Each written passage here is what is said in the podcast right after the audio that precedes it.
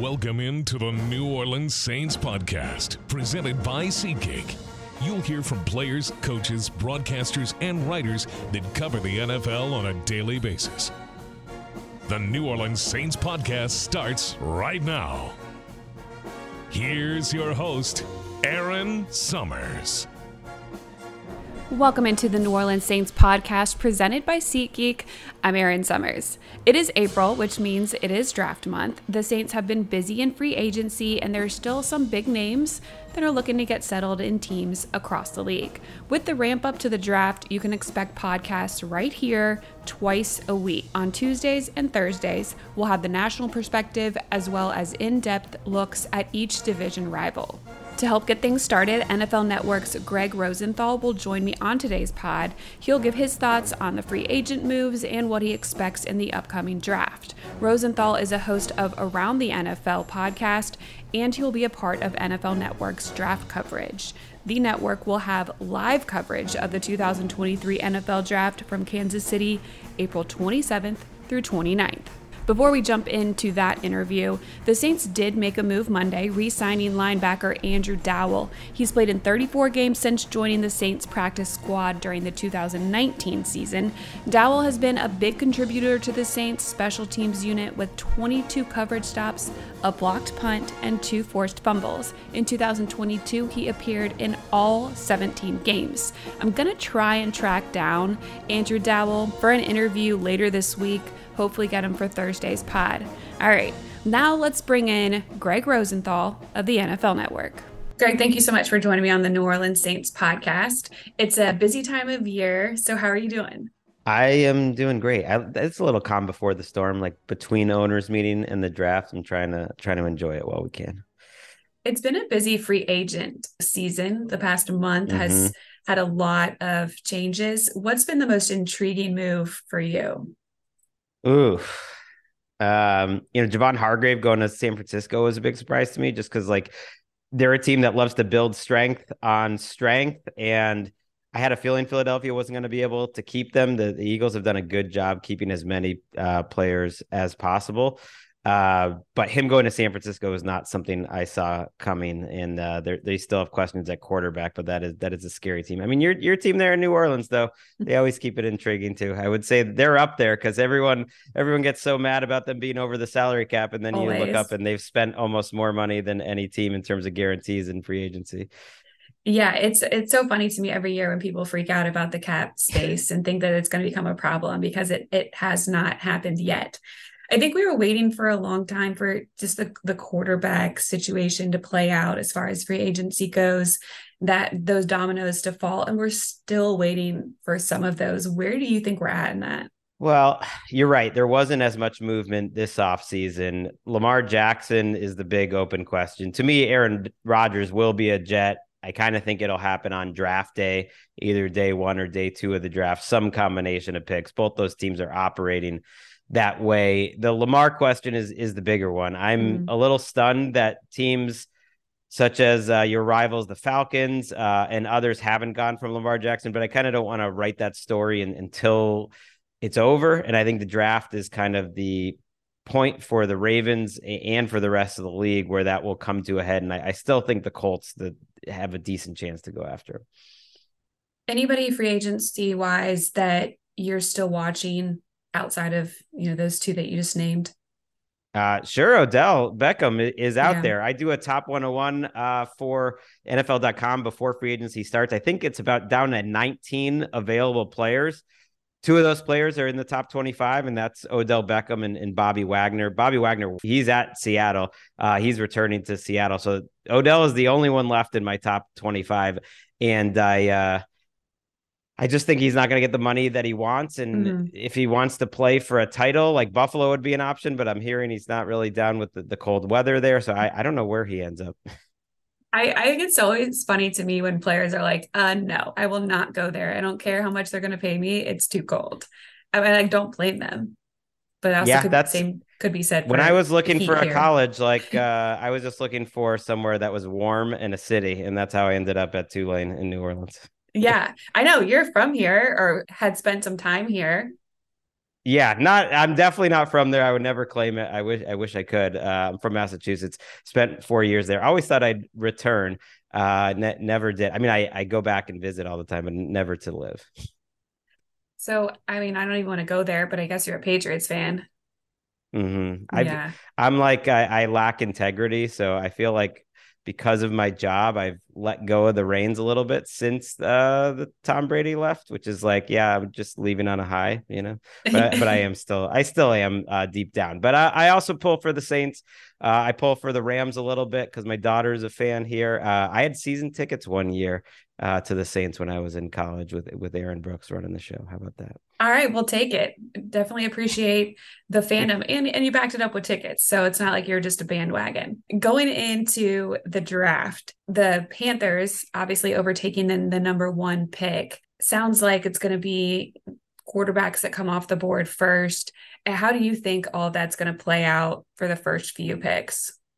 Well, when I watched the CJ Stroud tape, I thought this guy really makes sense with Frank Reich. I was really impressed. I almost thought, why is this guy not being talked up even more uh, just because he can make every single throw really quick at processing, going through his reads. The Bryce Young tape's even more exciting. He's a smaller player, uh, but I can understand why he would be number one on most people's boards. But I, I think Frank Reich likes those guys who kind of go from one to two to three quickly, are a little more predictable. I think that's CJ Stroud. But as we get closer to the draft and you never know who to trust, that I think there's more people that believe it'll be Bryce Young. The NFL wants this to be kept a secret, I believe. And so maybe the Panthers will keep it close to the vest until we get to draft day, which would be fun.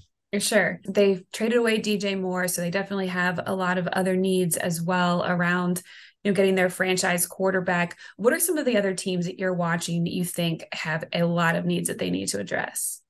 Mm, it's a good question. You know, the Packers have not done anything this offseason. I thought they were going to add more around Jordan Love, uh, assuming Love is going to be the quarterback. The Vikings are a mm-hmm. team that, to me, are in transition right now, and they've got a couple moves that haven't yet been made. Dalvin Cook is still on that roster. I'm not sure if he's going to stay on the roster. Za'Darius Smith's a guy who's on that roster. I'm not sure is going to stay on that roster. So there are still some more veteran trades uh, that are going to happen, and then and then you look at the teams that have two picks in the first round, and those are the teams that kind of get to pick and choose what what to do on draft day. The Lions being one of those, and the Eagles being another one. It's the Raiders and the Texans that have the most draft picks in this draft coming up. How important is it for those teams to really start building for their future?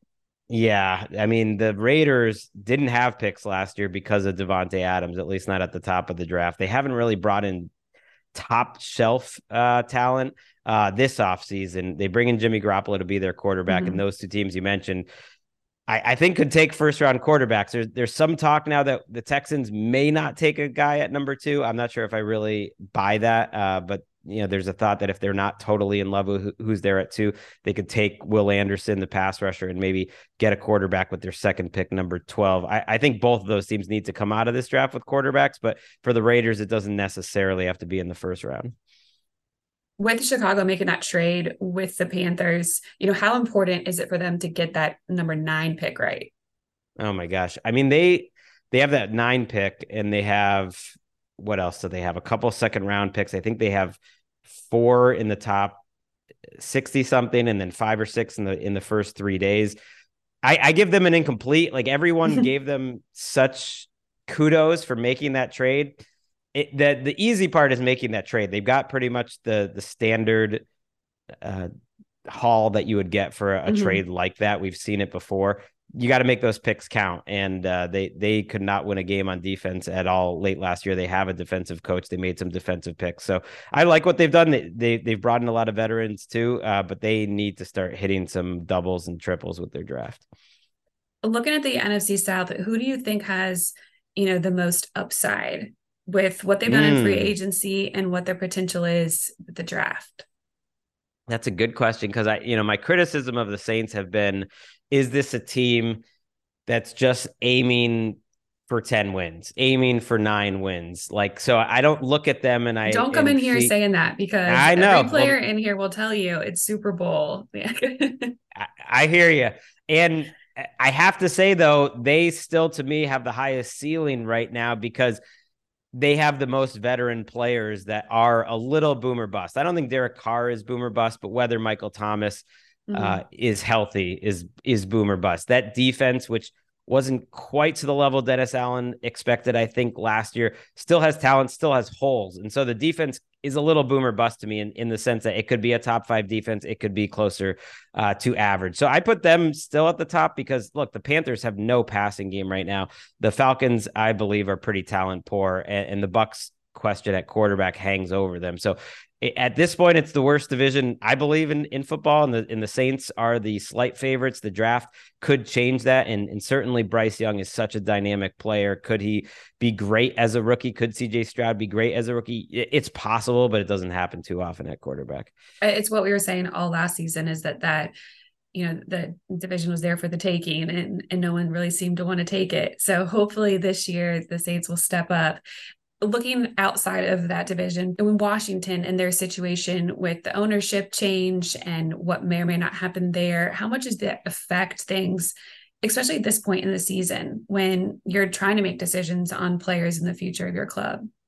Well, Ron Rivera was at the owners' meetings, their coach, and said it's hanging over them. That mm-hmm. even as something from the outside that seems as small as picking up a fifth year option on on Chase Young, who who was their first round pick four years ago, like that's something that you would want ownership to be on board with. And Rivera admitted that they're waiting to see who ownership is before that deadline and free agency trades. Like they made a clear uh, decision this offseason not to go big at quarterback. They're they've said publicly they're not going after Lamar Jackson. They're not taking one in the draft. They're going with Sam Howell and Jacoby Brissett. And I do wonder if they're treading water a little bit and not making those types of moves because of the ownership situation.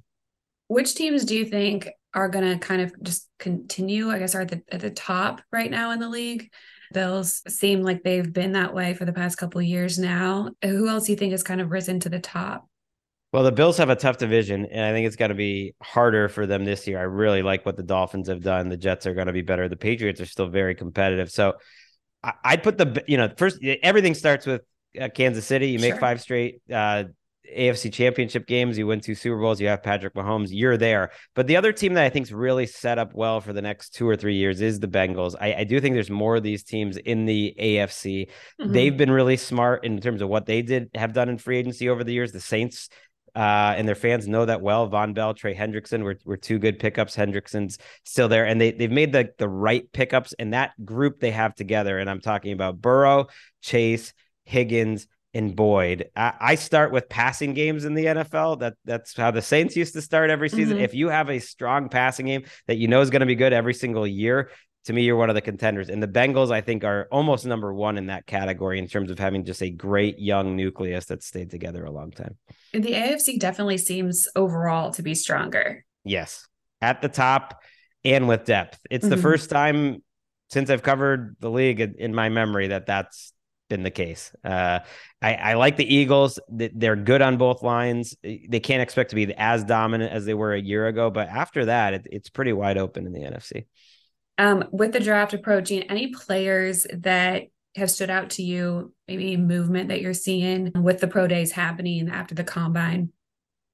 Uh, well, less about the pro days and more just about my personal um, studying and everything. Mm-hmm. I, I just went through the receivers and the tight ends, and, and Dalton Kincaid is a guy at tight end that I, I'm just in love with. Uh, I just think he's the type of guy that every team wants right now, like a really explosive, great hands, great after the catch type of tight end. And it's interesting, this tight end class is so good that you could see a, a, number of them go in the first and second round. You could see a few of them maybe go in front of the top wide receivers in this class. I like this receiver class, but it doesn't feel like there's a huge gap between number two or three and number 10. Whereas there's some really intriguing tight ends. Sam LaPorta is another guy who might be a second round type of pick, but is just so athletic. I think it's a, a great draft if you're looking for tight ends. What kind of coverage can we expect from you with the draft approaching and during draft weekend? I'm like always I'm always studying late. You know, where I'm cramming. this is my draft season. We actually are ranking receivers and tight ends on around the NFL, uh, our podcast this week, uh, and then we'll we'll crank it up as we get closer and closer to the draft, we do we do a big show on, on day day one that night of. I hope we're going. I don't even know if we're going. We went last year. It was fun. yeah, I am sure it is. I have never been to a, a draft, but I'm sure it would be a good time. We'll be following your coverage for sure. What do you miss about being here in New Orleans?